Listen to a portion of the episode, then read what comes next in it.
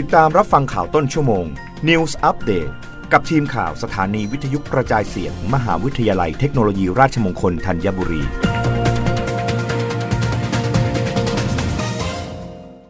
รับฟังข่าวต้นชั่วโมง โดยทีมข่าววิทยุราชมงคลธัญบุรีค่ะ ทททจัดกิจกรรมภายใต้ธีม ไทยจีน ใช่อื่นไกล พี่น้องกันดึงศิลปินนักแสดงจีนทำการตลาดออนไลน์ หวังกระตุ้นจีนกลับมาเที่ยวไทย นายยุทธศักดิ์สุภศรผู้ว่าการการท่องเที่ยวแห่งประเทศไทยหรือททท เปิดเผยว่า หลังจากทางการจีน ประกาศเปิดประเทศอย่างเป็นทางการ ในวันที่ 8 มกราคม 2566 เป็นต้นไป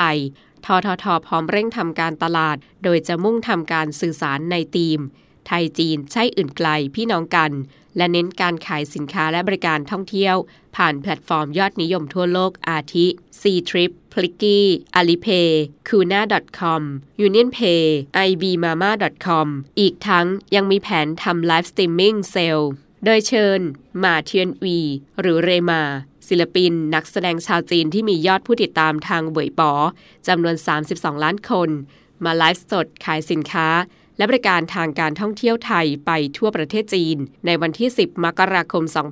2566 และ CEO C-Trip จะทำการไลฟ์สด ขายสินค้าท่องเที่ยวเช่นกัน ในวันที่ 11 มกราคม 2566 นอกจากนี้ยังได้แจ้งผู้ประกอบการภาคเอกชนด้วยว่า ได้เตรียมแผนพาผู้ประกอบการไปรถโชว์ แนะนำสินค้าและบริการด้านการท่องเที่ยวของไทย ซึ่งเบื้องต้นกำหนดไว้ในช่วงหลังเทศกาลตรุษจีน ปี 2566 ตลอดจนกำหนดแผนเพื่อฟื้นฟูการท่องเที่ยว และเจรจาเที่ยวบินเช่าเหมาลำ เพื่อเชื่อมโยงทั้งเมืองหลักและเมืองรองของประเทศไทยและจีน รวมทั้งใช้ประโยชน์จากเส้นทาง R3A โดยดีไซน์แพ็กเกจการท่องเที่ยวผ่านช่องทางทางบก ในหลากหลายรูปแบบอาทิ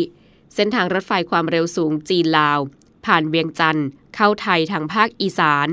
คาราวานรถยนต์ท่องเที่ยว เข้าไทยทางภาคเหนือและอีสาน และคาราวานรถบิ๊กไบค์